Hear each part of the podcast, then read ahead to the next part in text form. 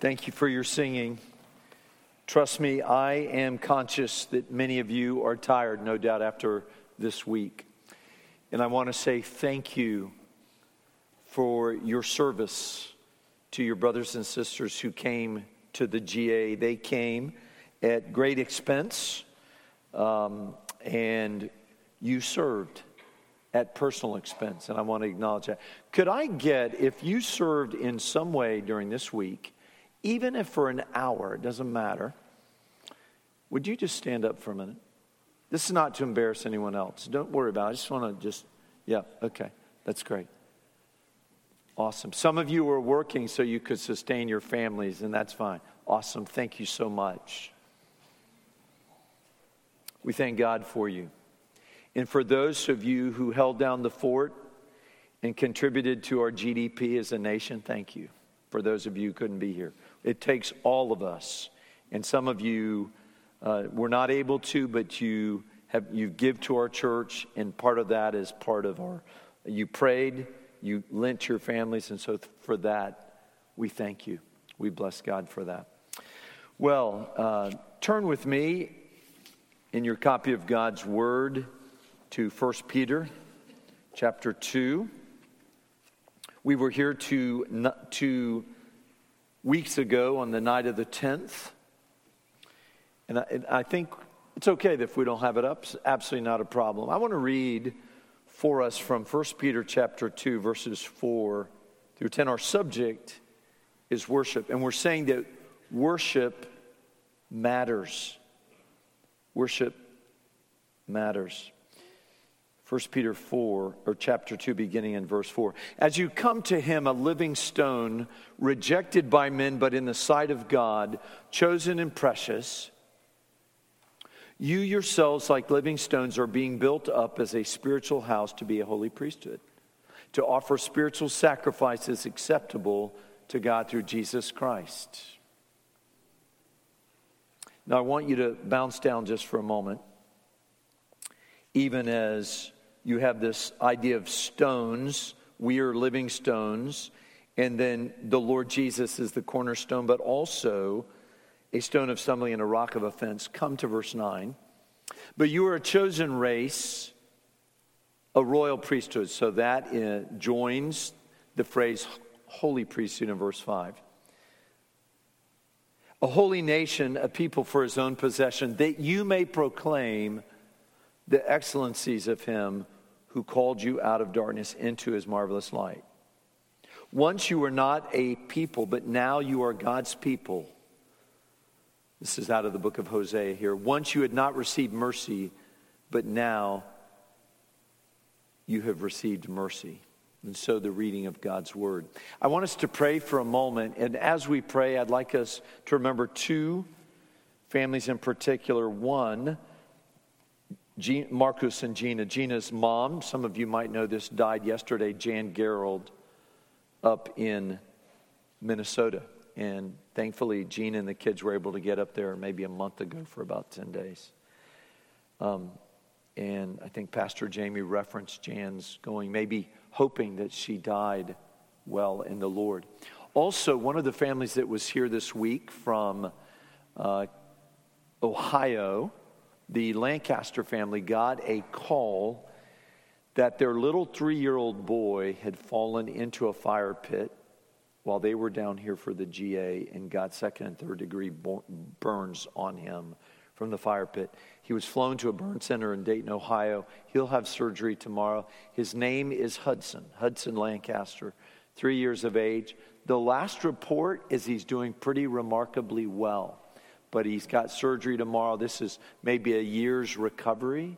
So if we could remember both Marcus and Gina with the passing of her mom, Jan, and then uh, the Lancaster family, that they're part of the church that Dustin Battles pastors at, Mercy Baptist Church. Let's go to the Lord if we can. God, we know that no person can do anything unless it's granted from you. And so now as we pray, we ask that you would be with us and you'd be among us. that nothing, not a fly buzzing around, not a problem with a projector or a PowerPoint would distract us. But now that you might draw our hearts out, outwardly and upward, that we might gaze upon your beauty. We want to remember to Marcus and Gina, with Gina's mom, Missus Gerald, there up in near Minneapolis, and we pray that for Gina, for her siblings, for their family, that you might draw near to them. We pray that you might use Jan's passing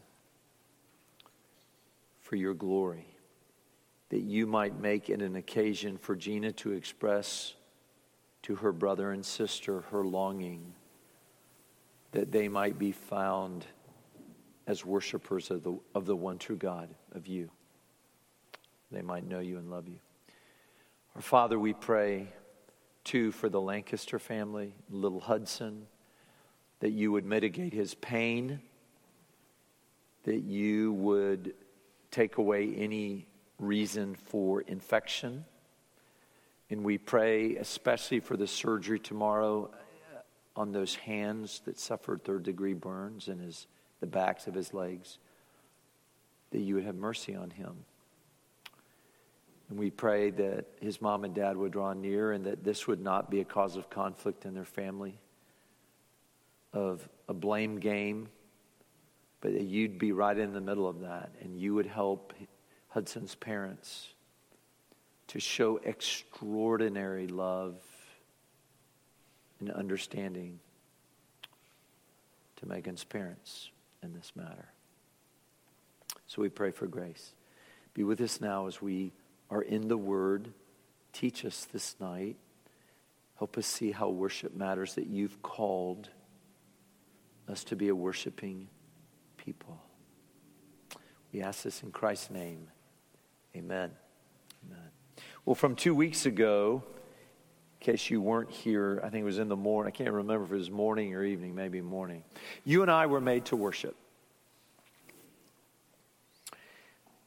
Um, the other day, it was funny. We, Cheryl and I had a little time with Nick and Shelby Alford, and Nick was saying, he said, you know, I know I was made to preach. That's what he said. I said, like a direct quote. And I said, you were, buddy. You were. And if you were here last Sunday, you appreciated the message from First John two. Uh, from First John two by our brother Nick. But you and I were made to worship. You were made a worshiper, and it's not a question of whether you'll worship, but rather who and how you will worship. And the reality is that the church was redeemed for worship. And this all makes sense when you understand that the earth, even as we read in Isaiah six, that the earth is like this vessel that is designed to contain the glory of God. And we as the church, from the very first commission to the Great Commission in Matthew twenty-eight, are part of this enterprise to make sure that the whole world, to every corner, every tribe and language and people and nation, is filled with redeemed worshipers who will offer acceptable praise to God through Jesus Christ. So the church was redeemed for worship. And as John Piper, to borrow a phrase from him, would say, every Christian is redeemed for a life of constant, white-hot, God-exalting, Christ-centered, Spirit-filled, and joyful worship. And I want to acknowledge, let's, let's be real.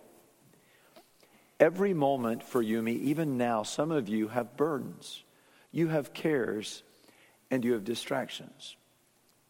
If your little boy just received severe burns, you might be struggling to express joy. So we're not saying this in absolute terms. We're understanding that this is the design, that God's design for us is to have our joy in him. But make no doubt, even as we saw this morning from Psalm twenty-three, if it were in the wadis, that is those valleys, those dangerous places that Pastor Chris spoke to us about, God is with us there as well.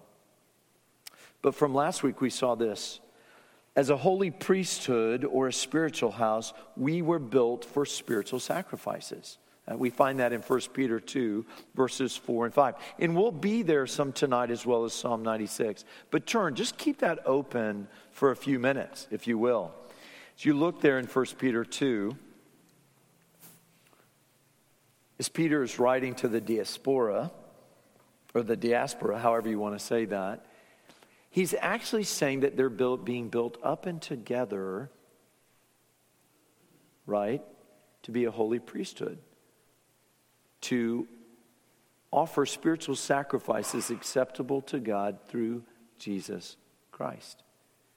In fact, we know we're built in this, and we'll see this in many weeks as Pastor Jamie preaches in Hebrews thirteen, that we were built to continually offer up a sacrifice of praise to God, that is the fruit of lips that acknowledge his name. I think what's unique, if you've ever been to the Tomb of the Unknown Soldier there in Washington, D C at Arlington National Cemetery, what's extraordinary and almost reverential is how there is no stopping, no ceasing of this honoring by this ceremony that goes on twenty-four seven for the unknown soldier. But even our worship is to reflect something like that, this continuity of sacrifices of praise that go up to God.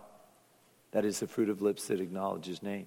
But also, secondly, we saw two weeks ago, as a royal priesthood, as a holy nation, we are commissioned to proclaim his excellencies. You might think in terms of word or praise and proclamation. And so we're commissioned to proclaim his excellencies. It's fair to say that every Christian is preaching the sufficiency of Jesus when you participate in communion, right? First Corinthians eleven. But we're also called, First Peter two, to be among those not who are griping and grumbling, but are taking this mouth, this mouth as an instrument that's to be given in the service of our Lord Jesus, and to be proclaiming his excellencies. And clearly that's to the nations. Clearly that's to those who might not know him, as we see in First Peter three. And we're told there in chapter three that we are to always be prepared to make a defense to anyone who asks you for a reason for the hope that is in you, he says, Peter says, yet do it with gentleness and respect. And I think taking that verse in chapter two and verse nine together, the anticipation is, is that we ought to be clothed with this readiness to tell of the, the, the excellencies of this God who's brought us out of darkness into his marvelous light. And so there it is in all its nobility. We proclaim his excellencies. We tell of his greatness. We shout out his goodness to the world. Some of you know the song by Timothy Dudley Smith, almost ninety years, almost one hundred years old. And he rouses himself in this song, "Tell out my soul the greatness of the Lord. Unnumbered blessings give my spirit voice. Tender to me the promise of his word. In God my Savior shall my heart rejoice." And then there's a third thing, and that is, as the glory of God attracts worship, Edmund Clowney, commenting on uh, worship and that the church is called to serve God directly in worship, he says the will of God directs our worship. The glory of God draws our worship. The will of God directs it. And he says this as he comments on Hebrews twelve. He says this about the church. And I said this two weeks ago, but for some of you, I just want you to hear it again. Because we gather with Jesus there, the festal gathering, he says we're exhorted to gather with him here. Hebrews ten, verses nineteen and twenty-five. He says God's assembly stands in his presence. To be the assembly, that is to be the church, is to worship God together. To say that God made us in his image It's to say that God made us for himself and that he made us to worship him. Yes, as the church, as the ecclesia, we're the called out ones, but implicitly and actually explicitly, we're the called together ones. And thus all those one another's of the New Testament, as we'll see next Lord's Day morning. And so he adds, to say that God made us in his image is to say that God made us for himself and that he made us to worship him. That's Edmund Clowney. Well, our outline, just two points. The first will be a bit longer, and it's more topical in nature, and then the second will be shorter. First is the word delight. So kids, if you're taking notes, delight and declaration right out of the title for our sermon. And as we think of delight, it's this, this is the short version. We savor him. We savor him. That's very John Piperish, but I want to borrow it. That's helpful. And I'm going to, I'm going to define that word savor in a minute. But we savor him as the triune God, worthy of all our worship in joy and unreserved affection of our hearts. I ought not to give my greatest expressions of joy and unreserved affection to the outcome of a football game. That's really lame, isn't it? It ought to be to God, okay? But secondly is this idea of declaration. First delight, now declaration. We declare him to the nations as the one in whom is all our joy. All right? And we'll see as we put these work weeks together, gospel, worship, nurture, mission, that there is a biblical connectedness to all these. That is, what are the essentials of why we're here? As we established this early on in those, the first week or two. If you don't know the why you're gathered, the details, the what and how don't matter, okay? But when we understand, because of the gospel, the centrality of the gospel, and that the church is called to serve God directly in worship, one another, we're to call to live out the gospel, giving our lives for one another, to do good for the other, that we might be all about God's mission, and then serve the world in witness. There it is. That's the why. And there's more. We could fill that in. But those are some of the big mountain peaks to answer the question, why do we exist? So when we speak of declaration, again, this is the outline. Delight, we savor him, is the triune God worthy of all our worship and joy and the unreserved affection of our hearts. Secondly, when we think of declaration, we declare him to the nations as the one in whom is all our joy and the one in whom they can find theirs. Okay? Now, do you remember, if you were here Tuesday night, Doctor Joey Piper preached from Second Corinthians four. And it's Paul who says this, and this is what shapes our declaration. For what we proclaim, Paul wrote, is not ourselves, but Jesus Christ as Lord, with ourselves as your servants for Jesus' sake. So what we proclaim, and there's a little bit to which I'm using proclamation and declaration as synonyms, is not ourselves, but Jesus Christ, and not for our benefit, but like the Apostle Paul, we're making that proclamation as the servants of others for Jesus' sake. Well, first let's talk about delight. Delight, declaration. That's it. We savor him as the triune God who is worthy of all our worship and joy and the unreserved affection of our hearts. We simply savor him. It's this delight is seen throughout all the Psalms, okay? Though I've only selected Psalm ninety-six for us tonight. It's an enthronement psalm, and with Psalm ninety-five, ninety-seven through one hundred, those six psalms, they're hymns, but we can put them in the category of enthronement psalms. And you might ask, what do you mean by savor? Right? Savor is just savior, subtracting the I. And by savor, I mean you enjoy God so much that you desire your enjoyment of him to last forever. Some of you know it's like this. Everyone that I meet from Arizona brags that they have the best sunsets of all the lower forty. You ever met someone from Arizona? They'd say something like that. Okay. Maybe there's a dish that your wife or your mother, maybe there's something that your husband does on the grill, that the taste of it, or like in the sense of a sunlight, of a sunset, just this picture. Maybe it's a photograph by Ansel Adams of his favorites of uh, of Yosemite, some scene there in Yosemite.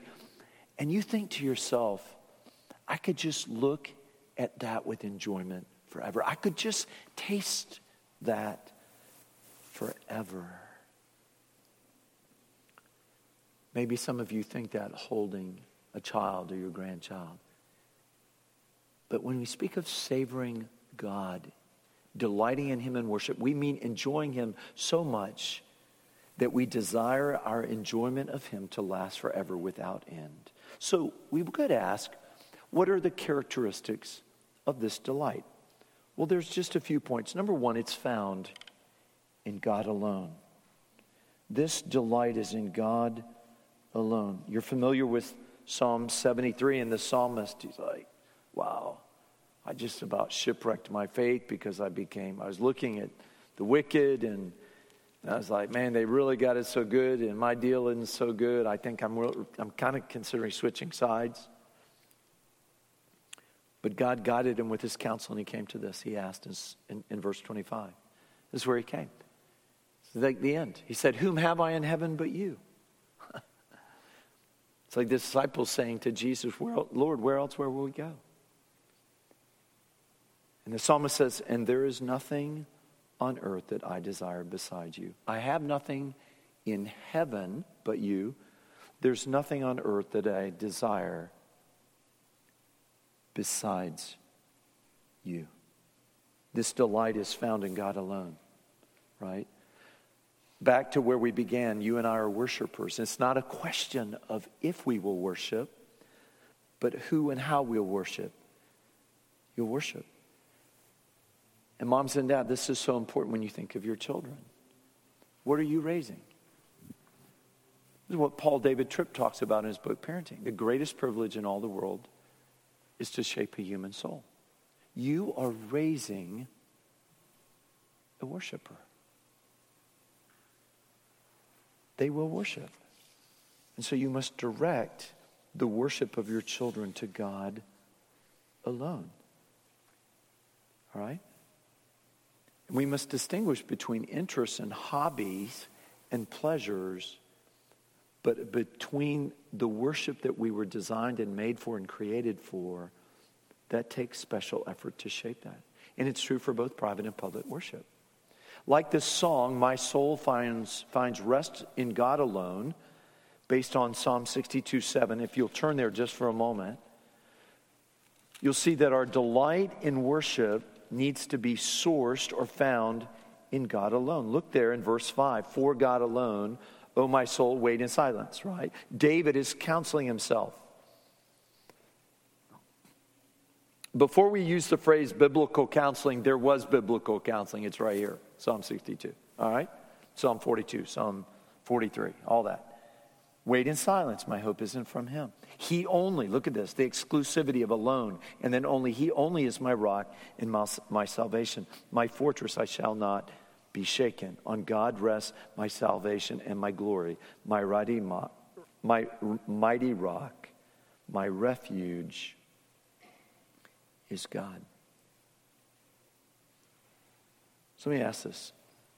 If you worship when your team wins, what do you do when they lose? Some of you brought up the fact that Clemson lost yesterday to Florida State. And I can honestly tell you that that's like a blip on a radar. It doesn't mean anything to me. And I love my alma mater and I enjoy football and all those things. But if I'm only worshiping when my team wins, what do I do when they lose? But God, who never changes, who is this fountain of unending, unfathomable goodness and love in Jesus Christ, He, he alone may be worshiped with supreme confidence, because when we're winning, we are speaking in this category of winning and losing Christian. The God who tells Joshua, I will never lose, I will never leave you nor forsake you, says to you and me, you'll never be at a loss with me. It's very Psalm twenty-three, one. The Lord is my shepherd, I will not lack. And so we can say with David, with confidence, on God rests my salvation and my glory. My mighty rock, my refuge is God. You see, worship really is, as Jonathan Edwards would assert, the end for which God created the world, where God displays for us the glories, the greatness, and the goodness and the treasures of all those in his saving purposes in Jesus Christ, for us to enjoy, for us to relish, for us to be humbled by, and for us to proclaim to the nations. But there's a second point as we think of this word delight. Our delight in worship is principally revealed in God's word, for this is where God is revealed to us in a saving way. And the fact that we're opening up and considering Psalm ninety-six, as we will in a minute, and First Peter two, four through ten, they're not gratuitous or perfunctory. The reality is that the book of Psalms was Israel's first hymn book. And it's why Pastor Chris alluded to the peculiar feature of the book of Psalms this morning with that Athanasius quote. Basically, paraphrase, what's unique about the book of Psalms is that where most of the Bible speaks to us, it's the Psalms that speak for us. And so what we think of worship, who we worship, how we worship, all of this is to be drawn either explicitly or implicitly from the Bible. So when you read about this R P W, or the regulative principle of worship, we simply mean that our worship is to be regulated by God's word. And there's more to this, but the idea is simply that the elements of our corporate worship, and you might say even our private worship, the word, reading, singing, and preaching, prayer, singing to one another in psalms, hymns, and spiritual songs, baptism, communion, are prescribed to us by the Lord in his word. So what is left to us in our judgment are the circumstances of worship, like what time we meet, whether the preacher should wear a tie or not, okay? The number of songs, whether we use hymn books or PowerPoint. Singing with no instruments or a full orchestra, whether announcements are at the beginning or the end of the service, how often we observe communion, whether we use the E S V, the N I V, or the N A S. These are all circumstances of worship. And we affirm the liberty of each individual congregation under their elders' leadership, the right to make those determinations. There's another thing, and I want us to see, thirdly, as we're thinking about delight, the characteristics of this delight is that this worship of delight is to take place in public, private and public. It's not a case of either or, but of both and.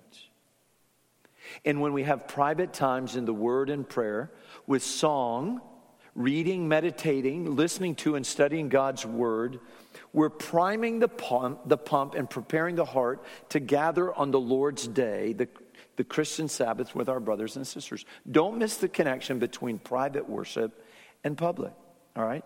When you join G B C Taylor's, you commit to do this in a regular way. That is, gather like this, all right? And it works both ways. So hear me just for a moment. If you regularly engage in private worship, devotions, quiet time, time with the Lord, it's reasonable that you will have a desire to be with your church family on the Lord's day. And if you're with your church family on the Lord's day, it functions to cultivate a desire and a practice of private worship. And by private worship, I mean both on your own and with your family. All right? And I want to be clear about this just for a moment. Let's acknowledge the reality. Has anyone ever come here and been completely distracted for a whole worship service? Is anyone brave enough to admit that? Okay, good. I see it. Yeah, okay. Thank you. Then praise God, he gives you those times where you've zoned in, right?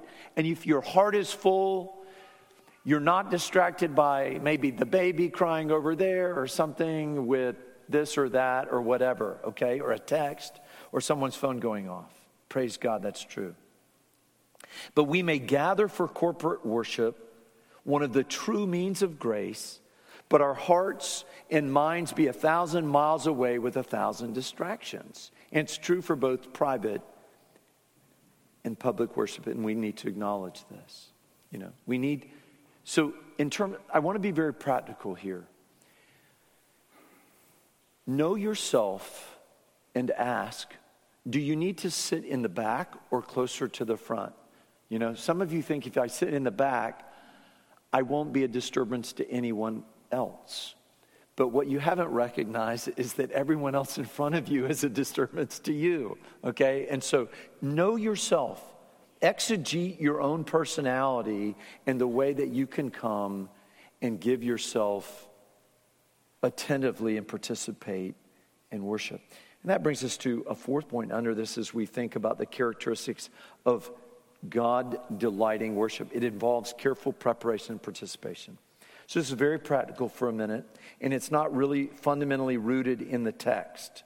So I'd ask you to bear with me in a, just in um, explicitly from these texts, but to aid our delight and our declaration. So I want to address our corporate worship or our gathering to worship on the Lord's Day. So this is for every person in this room. So as you hear what I'm going to say, apply it, please, to yourself. Try not to think about the person that's fifty-seven feet away and across the aisle, okay? I want to be very practical here. We prepare for worship. We participate in worship. Prepare for worship. We participate in worship. And everything about First Corinthians eleven in public worship implies planning, foresight, readiness, and actually consideration for your brothers and sisters that are worshiping with you, okay? And did not Solomon even write in Ecclesiastes five one? He said, guard your steps when you go to the house of God. To draw near to listen is better than to offer the sacrifice of fools, for they do not know that they are doing evil. So here's some suggestions on how we can do this. Pray for our gathering during the week. I was so encouraged by Doctor Piper's exhortation to us Tuesday night as pastors to be praying for what we're preaching, to be praying for all our hearers, and to ask that you all do that. Think about memorizing the verses of the month. You've got another week with Hebrews chapter eleven, one through three and verse six. All right? It's the last week for that. Familiarize yourself and your children with the songs that we'll sing. Josh Marie sings, sends out, I think, consistently the lyrics each week to the songs we're going to sing. Read the sermon text in advance. If you know on Friday, here's the sermon text for Sunday, try to read it. Meditate on it. Listen to it, all right? Think about planning to give of your tithes and offerings, right? So married, if, if you're married and you're thinking together, beyond the tithe, we want to give an offering. Maybe you, and rather than doing that right after the service on Sunday morning, have, exercise some foresight to that on Saturday. How about get to bed early enough on Saturday night so that you're not exhausted on the Lord's Day morning? If you require toothpicks to keep your eyelids propped open on Sunday morning, you went to bed too late. Okay? That's good. Like one criteria. And in the Jewish mindset, the Sabbath began on Saturday evening. So think about this, how to pray for a moment. Just in the course of a Lord's Day, you have Josh Rice making coffee. You have a worship team in here at eight forty-five seeking to practice songs together, both instrumentalists and vocalists, all right? You have Sunday school teachers getting ready to teach. There's security in their detail. There's nursery workers. There's a full A V team that seems like they're always doing three to four things at any given time, all right? And you can pray for all of those. All of those. You can You can pray for us as pastors that we might that we might bring the word having prayed it to ourselves. Maybe come early so you can fellowship or pray with another person or even bear their burdens and so fulfill the law of Christ. Here's a novel idea. Stay late so you can do the same things you could do if you had come early, okay? Just think about it. It's not complicated. Parents, let me encourage you. Here's an idea, because I've realized we're bumping up on our Lord's Day mornings often. We're we're just we're having such a great time of fellowship that maybe if we could reduce that by a minute or two and help get our children seated just a few minutes before the start of our service, kind of to convey a sense of the importance of readiness as we prepare to worship as a church family. And I want to give you an illustration of this. Do you know how beautiful it is on Thanksgiving Day if you're seated around the table and all the dishes are out? You guys know what this is like, okay? And sometimes you do buffet style, but sometimes you do it family style. Everything's on the table. The table's all spread. You're all seated. And everyone's sat, and, and, and the father, the dad says, let's, let's hold hands and let's pray. And there gives a solemnity to both the sweetness and the goodness of that moment that, in a sense, sets it apart. We're thankful. God, you've given this to us. And I think on the Lord's Day that as a church, we would do well to grow just a little in those few moments before the beginning of our corporate worship at ten forty-five. And that's not to say, you guys, the thing I think that we can affirm is we see a lot of happy, bouncy kids that are glad to be in this forty-eight hundred square foot room right here on the Lord's Day. So kudos to that. And I think what we want to do is add just a teaspoon of referential, kind of reverential planning by having moms and dads just like gathering their little chicks to the nest, just a, a minute or two before the Lord's Day. Receive that. That's not intended as a chiding word, but maybe something I think we can grow in as a church. Now to our second point, but just briefly, it's the idea of declaration. Delight and declaration. Turn with me to Psalm ninety-six, to this enthronement psalm that was to be sung, of course, as a hymn. Remember, it was Paul that said to the Corinthians, "For what we proclaim is not ourselves, but Jesus Christ as Lord, with ourselves as your servants for Jesus' sake." Okay. Let me ask you a question, just briefly. And I think we'll end up going about till five after. Who's ever been discouraged and visited someone in a nursing home or an assisted living or someone sick in a hospital? You're kind of down, and you go and you visit, and what happens when you leave? How do you feel? I heard the word better. Yeah. Yeah. What have you done for a few minutes? You've shifted the focus from you to them. All right? And so Paul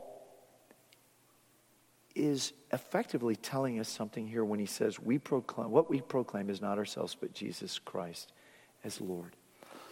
There's something about the people of God that we were made for, we were redeemed for this outpouring of praise and thanksgiving, that what's weird is by the pouring out of ourselves in worship to the triune God, we find ourselves actually the most full. By emptying ourselves of worship to God, the one who redeemed us, there's something in that that God has designed to give us our greatest satisfaction.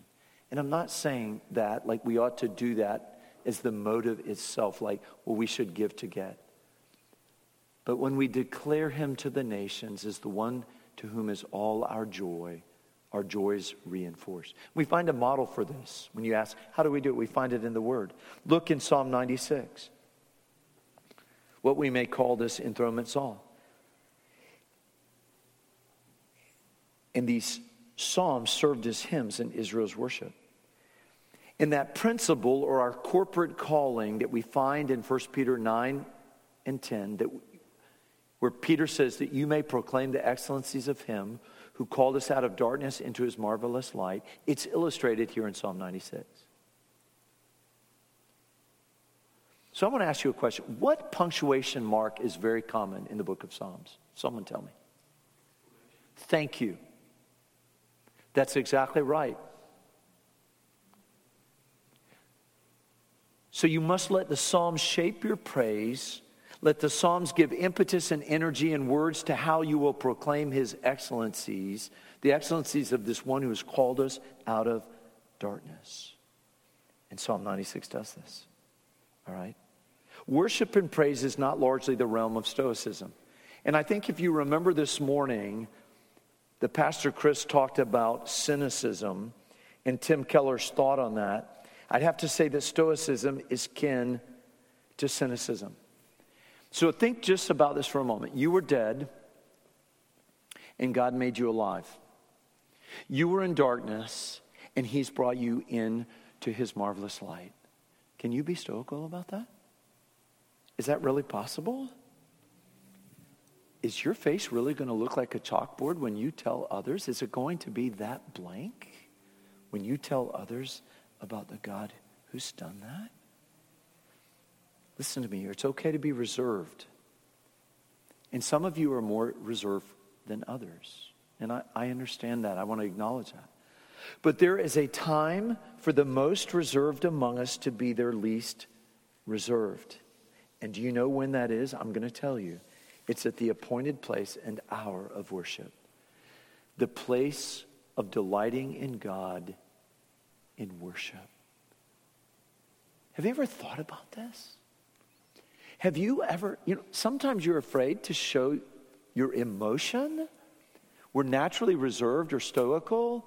We don't want to be thought immature or like, like, I don't know, just you fill in the blank.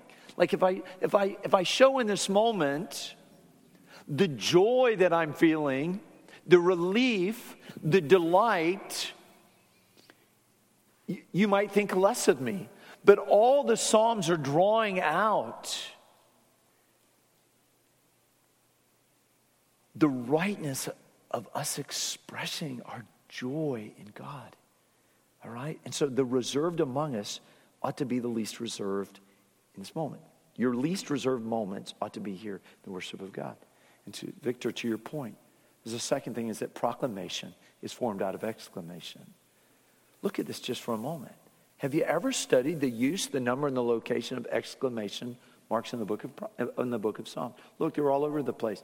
Psalm ninety-six, verse one, right? Sing to the Lord, all the earth. Verse three, declare his glory among the nations there, his marvelous works among all the peoples. Verse seven, ascribe to the Lord glory and strength. Verse eight, bring an offering, come into his courts. Verse nine, tremble before him, all the earth. Verse ten, say among the nations, the Lord reigns. Verse eleven, actually verse twelve, let the field exult and everything in it. Our worship gives an exclamation mark to the person and works of God, all his works of creation, providence, and redemption. Now, I think you can check this out universally. Some of you know praise the Lord is from the Hebrew hallelujah. I do not think you can find either bless the Lord or praise the Lord or hallelujah in the book of Psalms without it always being completed with an exclamation point. I mean, can you imagine someone says, how was your day? Hallelujah. Praise the Lord. And then you, like, do you really mean it? Could you maybe notify your face to be in alignment with the words that you're expressing? Brothers and sisters, aim, wrestle through this. When you're struggling to worship God, even in private, you take yourself to Psalm one oh three and you begin to express a litness, a litany of all the ways that you can bless God. You take David's counsel to himself when he said, bless the Lord, O my soul, and forget not all his benefits. To not forget something is a good mandate to make a list of all those things, all right? If you don't want to forget all his benefits, then call to remembrance every one of his benefits. And so finally, we affirm this relationship between delight and declaration. And I want you to think about this just for a moment. So focus on this as we wrap up. To delight in the glory, the greatness, and the goodness of God and not declare it is unthinkable. But conversely, to declare the glory, greatness, and goodness of God and, de- and not delight in it or in him is unsustainable. Right? To delight but not declare is unthinkable. To declare but not delight is unsustainable. And it is a common stratagem of Satan to derail us in those things that God desires for us. Does God want you to read his word? Then he's going to make it hard. He's going to distract you. Does God want you to pray? Then he's going to make you feel that your prayers are bouncing off the ceilings. So you want to be aware of that. So to, th- to think that I will sustain or that you will sustain a credible witness for God without a sustained delight in God is presumption. And so just for a moment, I want you to fix your eyes on Psalm ninety-six and we'll be done. Would you sing to the Lord? That's verse one. Would you declare his glory among the nations? And that's what the psalmist is calling Israel and us to here in the psalm.